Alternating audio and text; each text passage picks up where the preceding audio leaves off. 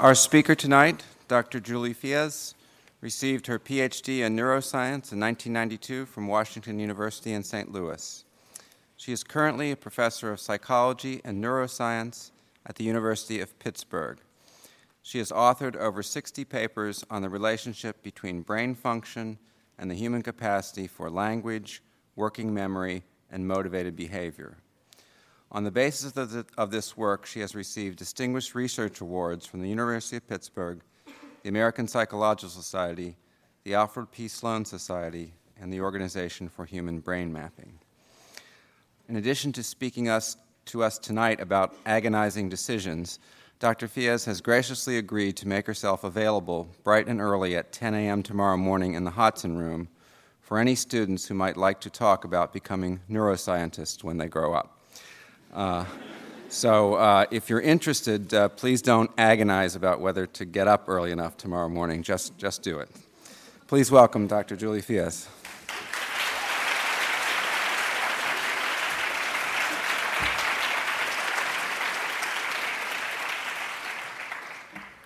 Thank you. It's very much a pleasure to be here. Our everyday language is filled with phrases that illustrate the tight connection between our body, or our physiological state and the emotions that we experience. For example, we talk of feeling someone's pain. We say that we are on the edge of our seat or that our blood is boiling. This everyday use of our language is an acknowledgement of the strong connection that exists between our brain and our body. And it's this connection that will be at the center of my talk. My aim is to introduce you to modern neuroscience methods that have given us new insight into the powerful role of emotion in guiding our behavior. I'll start with a brief primer on the neural and physiological substrates of an emotional response to an unexpected stimulus. And then I'll turn to the important question of how such experiences can change our brains through two powerful learning systems. These learning systems give us the ability to make predictions about our future body states based upon an analysis of our current environment. This ability to anticipate, I'll conclude, can exert a potent influence over our behavior, giving us powerful drives towards certain types of actions, and the ability to think through potential choices based upon the very personal consequences that they may have. Indeed, I hope to leave you with a set of intriguing questions about the fundamental interplay between human thought and emotion. To begin, let's just consider two simple examples that illustrate the basic underpinnings of brain body function. If I could have the first slide. If you imagine for an instant or for a moment that you were walking barefoot, thank you, through uh, on the grass, and all of a sudden you experienced a very sharp pain. You turn down, you look at your foot, and you realize that a piece of glass has given you a nasty wound and that you have blood pouring from your foot, and you take immediate action to, to fix the injury, to repair the injury. That's what uh, happens in terms of events, but what happens neurally and in your body?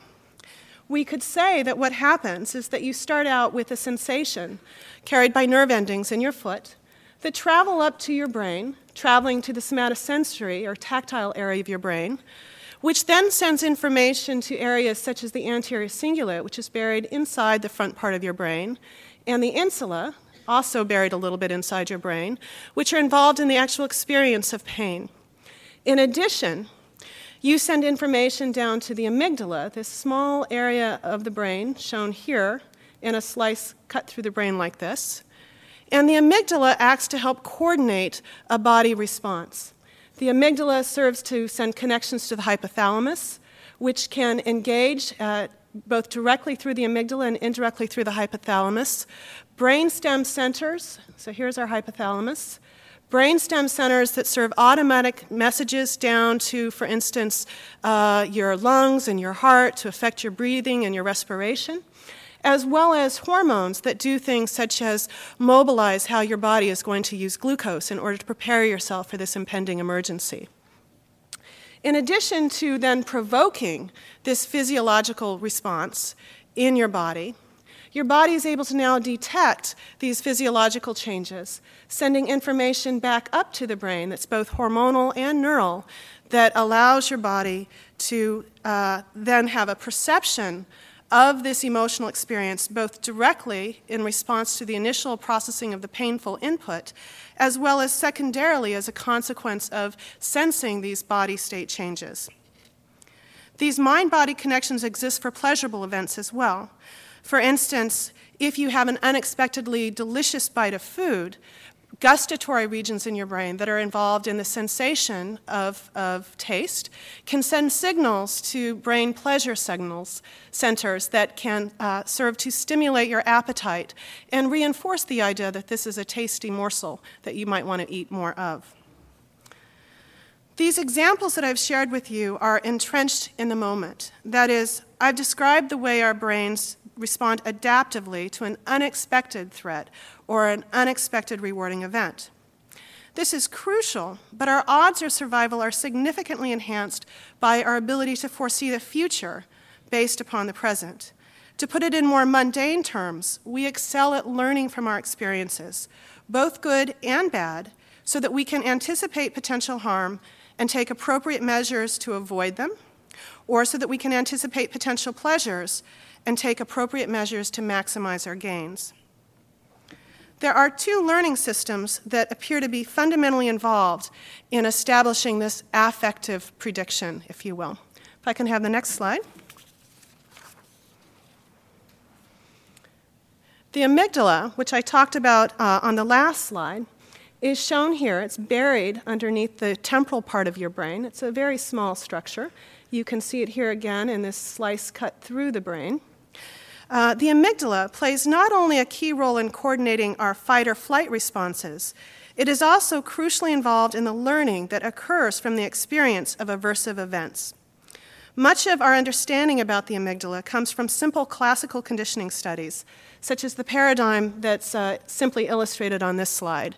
In such a paradigm, you might start by placing a rat inside of a box, and nothing bad happens to the rat.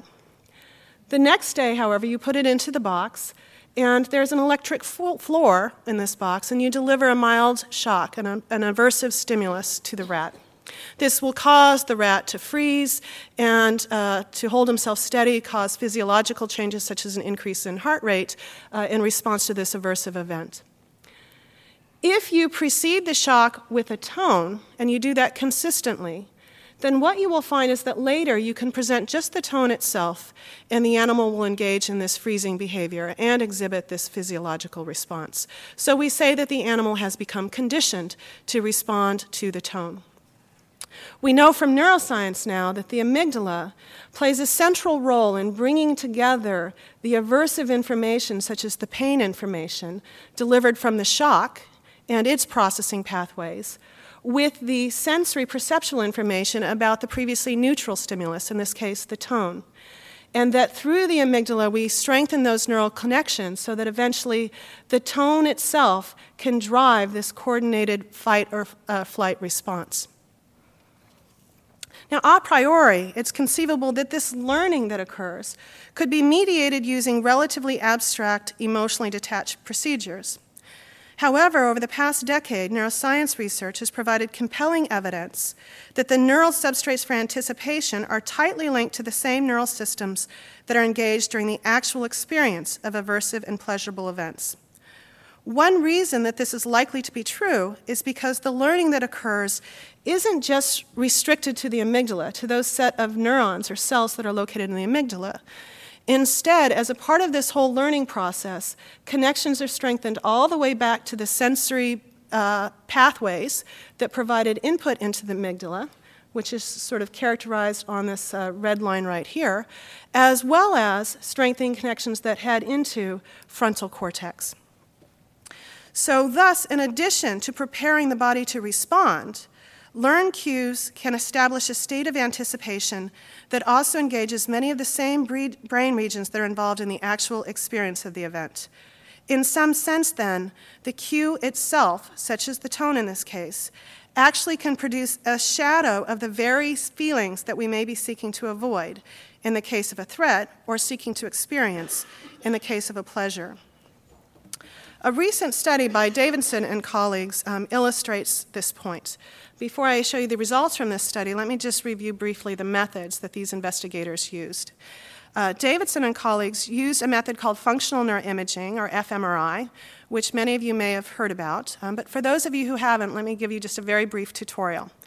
In standard MRI imaging, um, you use magnetic fields to measure differences in water concentration in the tissue. Because the gray and the white matter of the brain have different water concentrations, this tool can provide superb structural images of the brain. The same machine can also be used to measure smaller differences in the magnetic field that are caused by changes in the concentration of oxygen in the blood. It turns out that the percentage of oxygen varies as a function of the amount of blood that is flowing to a particular brain region. And the amount of blood that is, is influenced by how hard the neurons in that particular area are working. So, therefore, very indirectly, by monitoring for changes in the magnetic field, it's possible to make inferences about changes in local neuronal activity. In the study by Davidson and colleagues, subjects saw a series of visual images, some of which were emotionally neutral, just everyday objects, and some of which were aversive, such as those that depicted uh, pictures of injured body parts. Each image was preceded by one of two visual shapes, and the shape that preceded it consistently predicted whether the following image would either be a neutral image or an aversive image. The idea was that through learning, subjects should become conditioned to anticipate either an aversive or a neutral image. And the key results are shown on this slide. If you can have the next slide up. This is a figure just taken from uh, their published work. What they've shown in this figure are a series of brain sections, and you'll notice that there are these sort of colored blobs every so often um, uh, in each of the sections. These are areas of activation in which there was more neuronal activity to the aversive as compared to the neutral images. What they were interested in examining is whether or not this brain activity occurred just when the subjects actually saw the aversive images, or whether or not these changes occurred once the cue came on that could be used to predict that an aversive image would be occurring. What they found is that in a series of brain regions that have been associated with emotional processing, such as the amygdala and the anterior cingulate, and uh, portions of, of the uh, prefrontal cortex, and the insula. These are all areas that you'll hear me refer to again throughout the talk. That in this entire set of areas, that these are areas that responded more to an aversive stimulus, which is shown by this red line or by the red bar, than a neutral stimulus, which is shown by the blue line or the blue bar. And importantly, in all of these areas, this difference in response between an aversive and a neutral image was found both in the anticipatory period and when the images were actually presented. So, the take home message from, from this study, the authors claimed, is that it provided evidence that the regions, the brain regions that are activated when you experience something unpleasant, in this case, the aversive images, those brain regions that are active during the time of the actual experience can also be activated by a cue that puts you in an anticipatory state in which you're expecting an aversive image to occur. If I could have the next slide. Another brain system has been linked to learning about pleasurable stimuli. This system is centered in the basal ganglia, which is a collection of neurons that reside in the very center of our brains. It's hard to see them, but they would roughly be right here in the middle.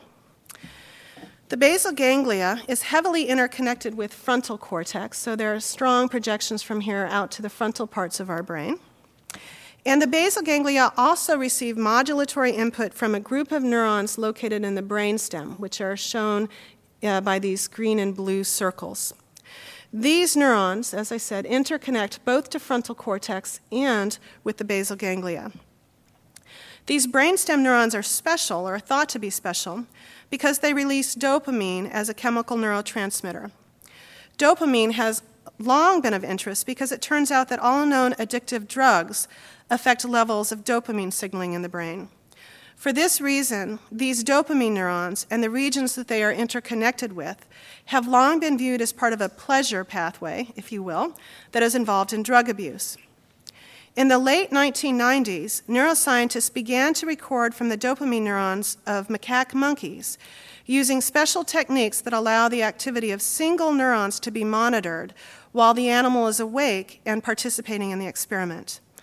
This work has fundamentally enhanced our understanding of how this system is critical for the processing of naturally occurring rewards and not just the pathology associated with drug addiction. The most salient properties of these neurons are shown in uh, these figures, which are called raster plots. Each row in these raster plots indicates a single trial, and each dot indicates the firing of a neuron. So it's a moment in time in which that nerve cell is active. Up here, we see a cumulative histogram where we're just merely summing across these trials to get a better sense, on average, of what's happening. Now, the monkey's task in this trial was very simple. For this figure, the monkey was just simply looking ahead and staring at a crosshair on a computer screen. Every so often, however, the monkey would receive a drop of juice that was unexpectedly delivered to its mouth. The moment at which the juice was delivered is marked by this vertical line. And what you can hopefully appreciate is that shortly after this drop of juice is delivered, which is labeled here R for reward, there's this momentary increase in the activity of these neurons. This finding might lead us to believe that these neurons are just signaling reward, that they're reward signaling neurons. But what was particularly interesting about these neurons, as uh, discovered by Schultz and colleagues, is that the story isn't that simple. If you consistently precede the drop of juice with some cue, such as a tone or uh, a light, what you find is that now the neurons respond to the unexpected cue, which consistently predicts that a reward will be delivered shortly in the future. At the time that the reward is delivered, you now actually don't even see a response. What happens if the animal's expecting something and he doesn't get it? That's what's shown down here on this figure. We see that once again the conditioned cue comes on, such as the tone or the light, the neuron has a brief burst of activity, and then everything looks the same until the moment at which the expected reward is not delivered. And in this case, we actually see a slight dip or decrease in the firing of the neuron. Based upon these findings, it has been claimed that dopamine neurons may code for errors of reward prediction that these error signals are then thought to provide a teaching signal that can be used to learn the cues that consistently signal an impending opportunity to gain a reward from the environment. Based upon this information, we can then take the appropriate action to do what uh, we should optimally do in order to maximize those rewards that are out there for our potential gain. This work in macaque monkeys generated significant interest in the scientific community. And beginning in 2000, investigators using functional imaging began to look for parallel findings in humans. If I could have the next slide. I was um, one of those researchers, and in my lab, we used a simple guessing task to evaluate which areas of the human brain respond differently to positive versus negative outcomes. The idea of the task was very, very simple. I can see that it's a little bit hard to see up here. But in essence, what happened is that subjects during the imaging session would look at the computer screen, and a little card would come on with a question mark. The job of the subject was to guess whether or not the value of the card was higher or lower than five. They would make a guess during a choice period, and then there would be an outcome period in which they would see a number, and then they would get an arrow, either an upwards green arrow, which would denote that they just won a dollar for making a correct guess, or a downwards red arrow, denoting that they just lost 50 cents for an incorrect guess. And we asked a simple question, which is which areas of the brain seem to care about the outcome? That is, which areas of the brain respond differently to a positive outcome of a monetary gain or a negative outcome of a monetary loss? And the area that we've now seen consistently across studies, although I can appreciate that it's hard to see from this figure, is in the basal ganglia, the site where these dopamine neurons project. And just an example of the time course of these neurons of this region is shown here. You can see that for a negative event, you actually have a steep initial rise and then a dip below baseline. whereas with a monetary gain, you have a rise that's sustained in time. Now, if you recall, the recordings from dopamine neurons that connect into the basal ganglia change over time. As rewarding outcomes become predicted by a cue, the firing of these neurons shifts to the cue. Thus, just as the amygdala seems to play a crucial role in generating anticipatory signals about impending threats, the basal ganglia is important for generating anticipatory signals about potential rewards. As was the case with the amygdala, the frontal cortex becomes, through learning, a major site for these anticipatory signals. Two studies that demonstrate this point are shown on the next slide.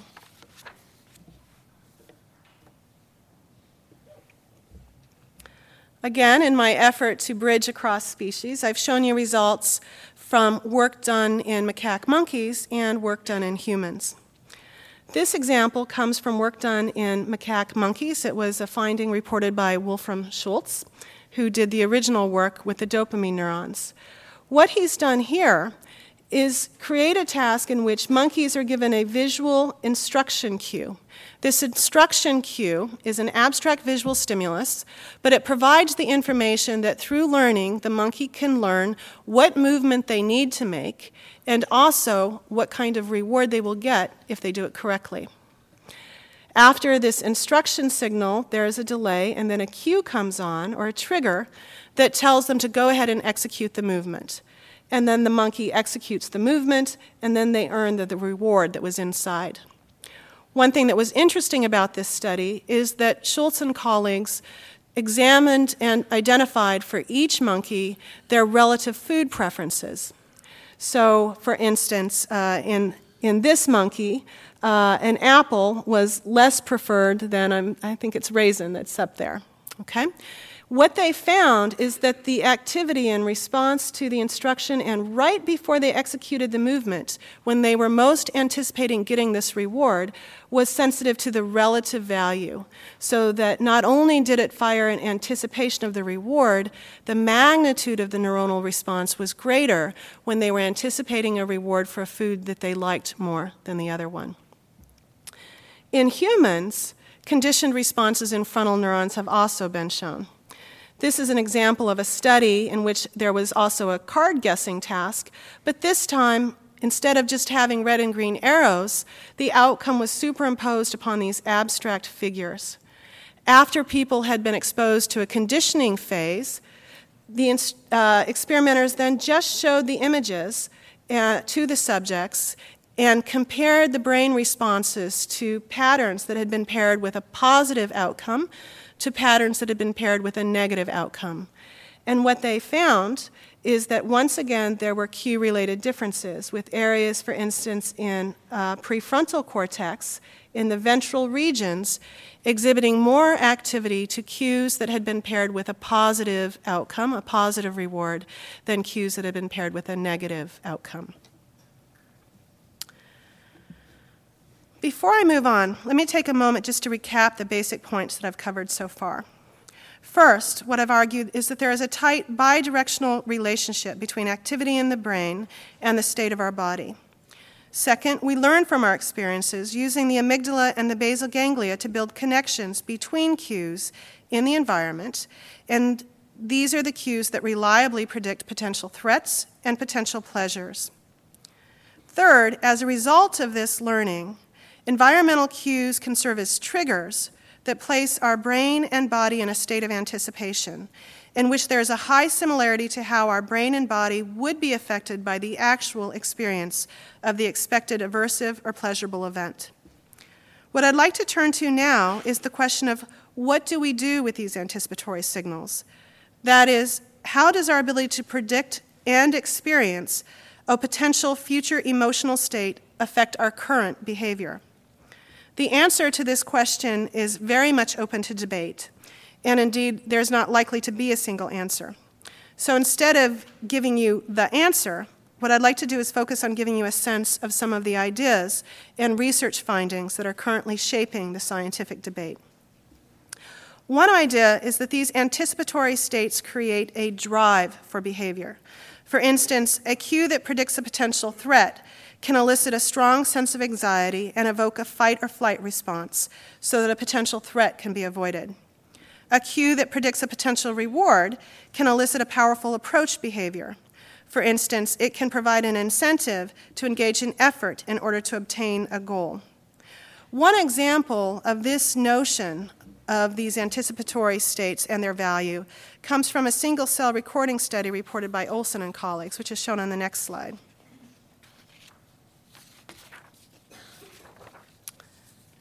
Olson and colleagues once again were recording from single neurons, and they selected as sites to record from neurons in orbital frontal cortex, which is the site where the neurons identified by Schultz and colleagues that showed relative reward preferences were located, and which is also the site where uh, humans show these differential responses to images that have been paired with positive versus negative outcomes.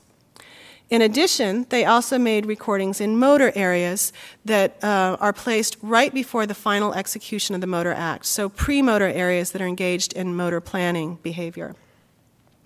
They then designed a study in which monkeys had a very simple task to do. Each trial began with looking at a fixation point, and then they would receive a cue, which they called incentive cues. These incentive cues would inform the monkey uh, what the possible outcome was for this trial.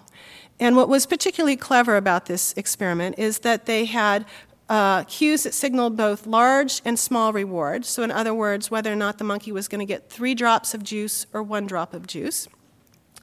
They also had a large penalty and a small penalty. Now, they didn't want to shock the monkeys because then they would just refuse to work. So, the penalty in this study was a timeout.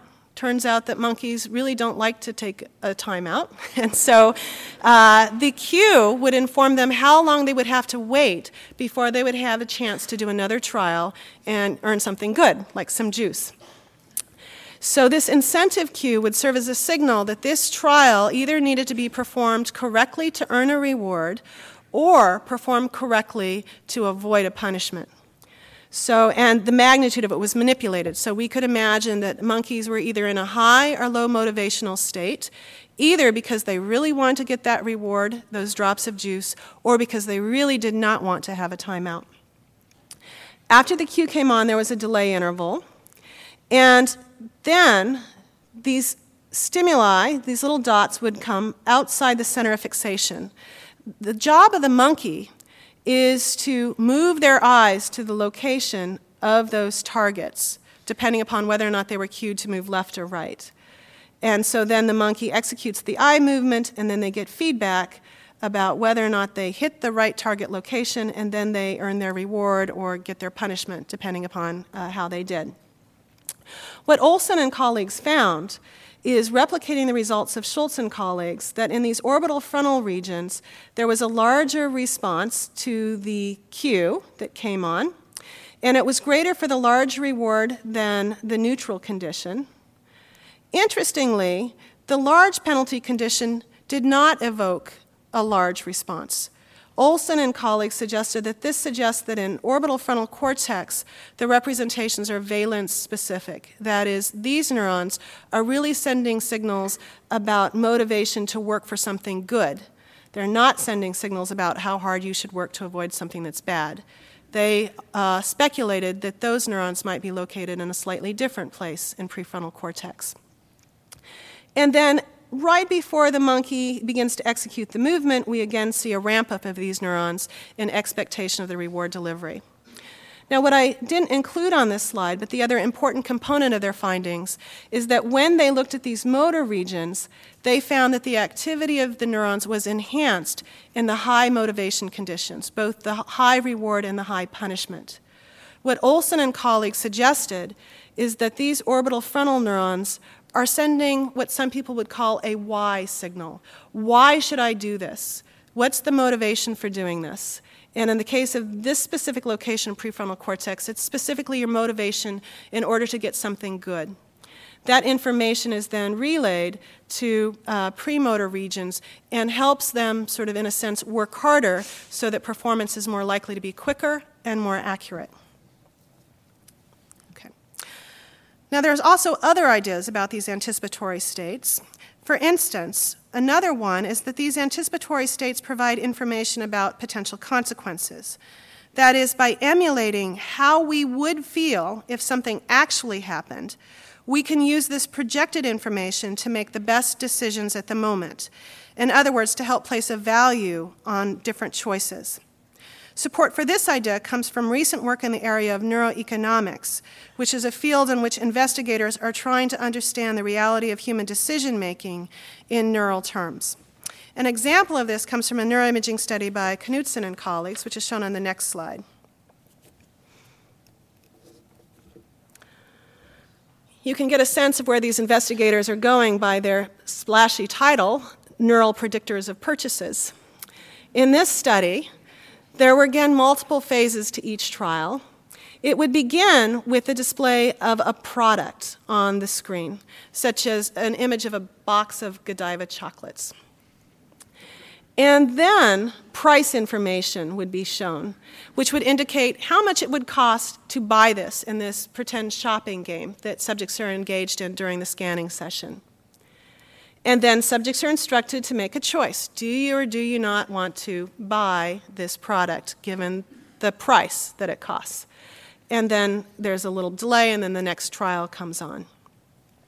What these investigators observed was that there were brain areas which were of a priori interest to them, in which the pattern of activity could actually be used to predict the choices, the decisions that people made, even more clearly than things like their stated products, preferences, or their stated price breaking points at the end of the scan. So, in other words, the brain data seemed to be a better predictor of the decisions that the subjects made than what the subjects self reported at the end of the scanning session. What they argued is that the decision that's made reflects the interplay between areas that are involved in representing the rewarding anticipation of how this product would make you feel if you actually did acquire it. And they claim that, for instance, one of the brainy regions centrally involved in that is a region in the brain called the nucleus accumbens, which is one of the targets of these dopamine neurons and which projects into that orbital frontal region that I was showing you that Olson and colleagues recorded from. So it's part of what some people would argue is this reward pathway or reward circuit. What they found is that when the subject purchased the product, which is shown by this dark dotted line, activity in the nucleus accumbens was greater than when the subject decided not to purchase the product, which is shown in that lighter gray line. So, a simplistic interpretation of this is that the more you're thinking about how good this thing is going to be, the more activation you observe in the nucleus accumbens, and the more likely you make it that you're actually going to purchase that product. Why might you not purchase something that you want? Well, the authors suggest in this paper that you might not decide to purchase it because you don't like the negative feelings that come with thinking about having to part with your money. So, if you think about the cost, the price that you have to pay, that can provide an aversive input which can offset your thoughts about uh, the positive rewarding values of actually having it in hand. So, what they observed in a region called the insula, which is part of a region we'll see later that's activated during pain perception, is that not when the product is first shown, but once you reveal the price, you begin to get differences. And this time, the activity is greater when the object is not purchased than when it is purchased. So they suggested that perhaps a part of the choice making, in this case, represents what these cues and what this information does in terms of setting up anticipatory states about how you're going to feel. How good you're going to feel if you get this object, and how bad you're going to feel about actually having to part with your money. And that the balance between these regions eh, can be used to predict the actual choice that subjects make.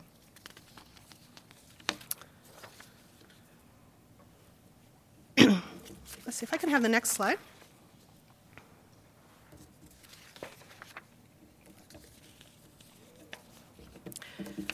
Sorry. Um, there's also been suggestions that this same ability to anticipate how we will feel is important not only for thinking about our own experiences and the actual outcomes of decisions for us, but they may underlie some of the social be- behavior in which we engage.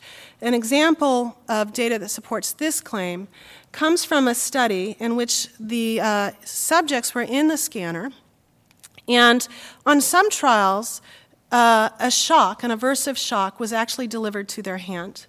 And that's uh, indicated by the, uh, by the green line. And you can see uh, by these lines and by these images shown up here that regions such as a part of the brain called the anterior cingulate, as well as the insula, near where I showed you for that uh, pricing area, once you see the cost that's entailed in buying a product, that these areas respond to the delivery of a shock. So they've been implicated in this pain network. What these investigators found is that these same regions were also active when the subject watched their married partner uh, having a shock delivered to their hand. So now the subject is not actually experiencing the shock. Instead, they're watching uh, their partner, their spouse, have a shock delivered to them. The same areas are active. And what they found is that the degree to which a subject exhibited a response to their partner having a shock delivered to them correlated very highly with standardized measures of empathy. So that has led in uh, social psychology uh, fields to the idea that our ability to have empathy to another individual may be related to the degree to which, in a sense, we really do feel someone else's pain. That is, the degree to which our own uh, pain networks are driven by the sensory information that we observe happening to someone else. And the more that happens, the more we're able to empathize with the state that that person is in. Okay. If I could have the next slide.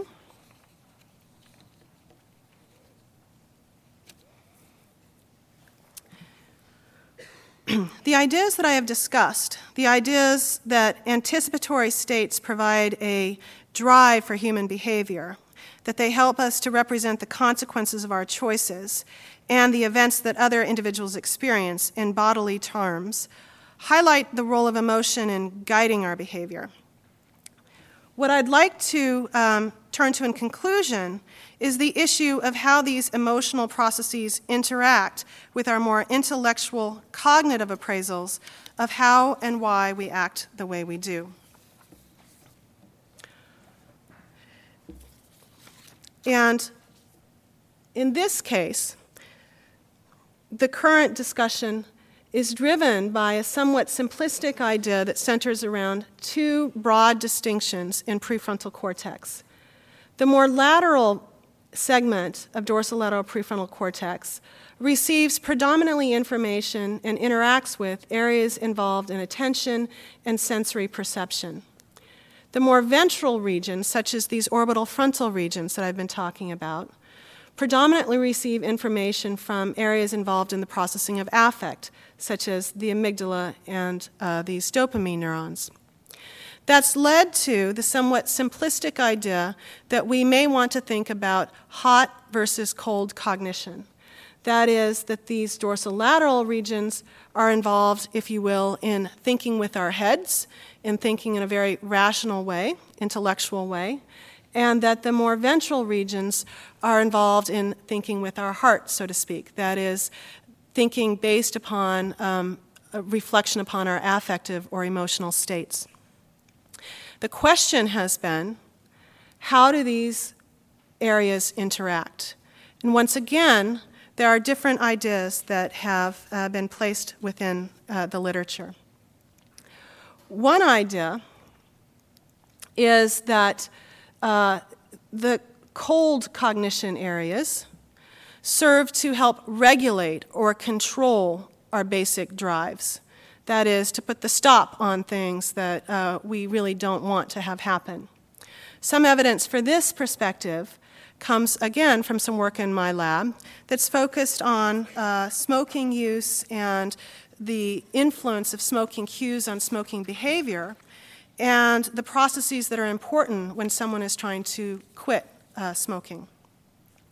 Based upon a review of the literature and our own research findings, we have postulated that there are a network of brain areas that become active when a smoker or some other drug user sees a drug cue. So, for instance, for someone who smokes, this could be a, a picture of a cigarette or actually placing a cigarette in their hand.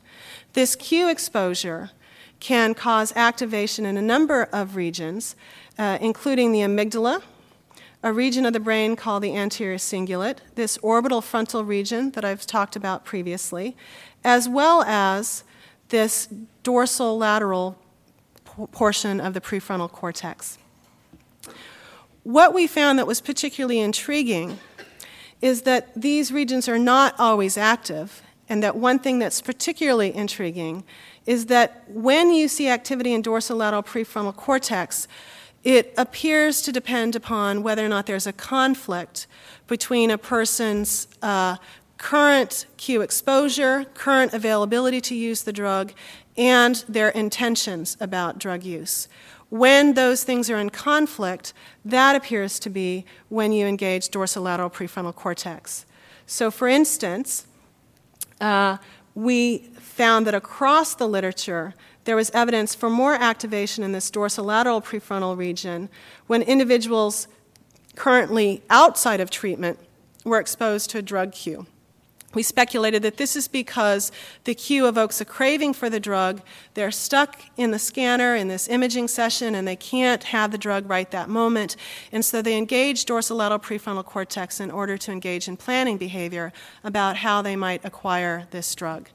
Little activation is seen in individuals who currently are in treatment and who are not expecting to have access and actually don't want to have access to the drug after the scanning session.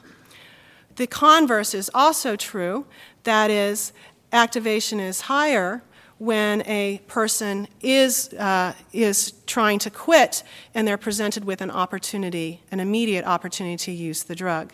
So, by this argument, the idea would be the more successfully you can engage in regulation and somehow control your affective responses, the more able you will be able to achieve the goal state that you have set for yourself.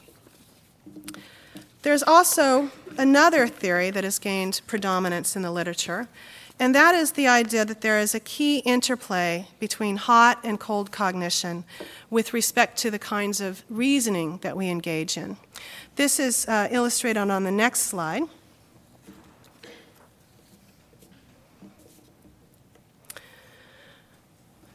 These findings emerge from work in which investigators have been probing the kinds of moral decisions or judgments that people reach. And what they've focused on are scenarios in which individuals are asked to make a choice about what they think is appropriate or what they would be willing to do. And so, for instance, they've asked subjects to make decisions like the following Imagine that there is a, a, trolley coming down the tracks and it's going to run into and kill five individuals. The only way to save these five individuals is to flip a switch so that the trolley will be diverted into another track. However, as a consequence, it's now going to hurt an individual that's standing on that track. Is it acceptable to switch the lines and uh, have that one individual die, but at the, at the benefit of saving those other five lives. If you ask people this question, there's fairly good agreement that that's an acceptable thing to do and a person can imagine making that choice. You actually ask them to make the choice. Do you, you know, do you think this is okay? And most people will say yes. If you present them with a different scenario, such as imagine that there's a trolley coming down the tracks and it's going to, once again, run into five people. This time there's a footbridge spanning the tracks, and uh, there's a rather portly person standing next to you on the footbridge. This person is large enough so that if you throw them off the footbridge, they will land on the tracks. This may not be the most plausible, but um, you get the idea. It will land on the tracks and uh, be enough to stop the train. I, they didn't show an image of this individual. and you ask people, is that acceptable? Is it acceptable again to sacrifice one life in order to save these other five lives? And what you'll find is that people have a very hard time making a choice about this, and that there's much less agreement. Now, we can make it perhaps a little bit more dramatic and plausible. You can create other scenarios, such as imagine that uh, there is a village that is being attacked, and uh, the enemy soldiers are going to kill every one of the villagers that they find. And there's a group of villagers that are hiding in a hidden location in one of the huts. Uh, but there's a baby who's starting to cry. Uh, the only way to save everyone who's in hiding is to smother the baby so that it won't cry. Is that acceptable? Is it acceptable to sacrifice the life of the infant in order to save the life of everyone else in the village? When, if you don't uh, sacrifice the life of the infant, everyone's going to die anyway. This also is a very difficult choice for people to make, and you get a very mixed set of responses. So, there are individuals that have been interested in trying to understand what's the neural basis for this difference in behavior. Why is it sometimes judged acceptable by people to uh, lose one life for the gain of five, and why is it unacceptable at other times? What they've argued is that the difference may come down to whether or not the judgment is viewed in personal terms. That is, whether or not the cost of the life is viewed as something that you personally would have to engage in or do in order to achieve the end that you're seeking. And in that context, they argue that you begin to engage this affective, hot uh, reasoning process. So, as an example of this, on this slide, the investigators have contrasted difficult versus easy personal moral judgments. And what they have found is that in this situation, you get activation both in this more dorsal region of prefrontal cortex as well as the more orbital portion of prefrontal cortex. It suggests that you're engaging in both when the decision making becomes difficult. They then looked at what kinds of choices did people make. So, when it's a difficult choice, sometimes people make what uh, they term the utilitarian judgment. That is, they decided to go ahead and save the lives of five or more people at the cost of one. Sometimes they made the non utilitarian judgment. What they observed is that when individuals made the utilitarian judgment, they produced more activation in this dorsolateral prefrontal cortex than when they made the non utilitarian judgment. So, the degree to which these investigators argued, you engaged this cold area of cognition for engaging in your decision making, the more likely you were to come out with a utilitarian judgment, a utilitarian decision. Now, we could ask how do we know that, uh, that, that these patterns of activation really are telling us something meaningful about how individuals actually behave? One way to get insight into that is to look at converging work in which you look at the effects of brain damage. An example of that is shown down here. This comes from a, a recent study in which the investigators identified a group of people who had damage to this orbital ventral portion of the brain. That's shown by this overlapping area of red. So that was the group of common damage across these group of patients. They then asked these patients to engage in a number of different kinds of moral judgments, and they compared them to just normal control subjects and to individuals that had brain damage in other areas of the brain. What they found is that the patients performed perfectly normally on uh, any just kind of non moral judgment task. They looked exactly like control subjects. They also looked exactly like control subjects on, uh, on moral judgments that were not personal, such as could you switch the train tracks in order to sacrifice the life of one individual. Where they differed were on these very personal moral judgments, where you had to decide if, sort of, you as an individual, if that would be appropriate for you to engage in that kind of activity to very personally take the life of another individual. And what they found is that the individuals with damage in this more ventral region showed an increased likelihood of these utilitarian judgments. So the inference was that without this more ventral activity, these more ventral contributions to the decision making, you're more likely to engage in a more utilitarian judgment. They then showed that this held true as you looked at the exact questions the more personal the scenario becomes and the more difficult it becomes, and the more you get differences of opinion just between normal control subjects, the more the brain damaged subjects resorted to a utilitarian judgment as their outcome.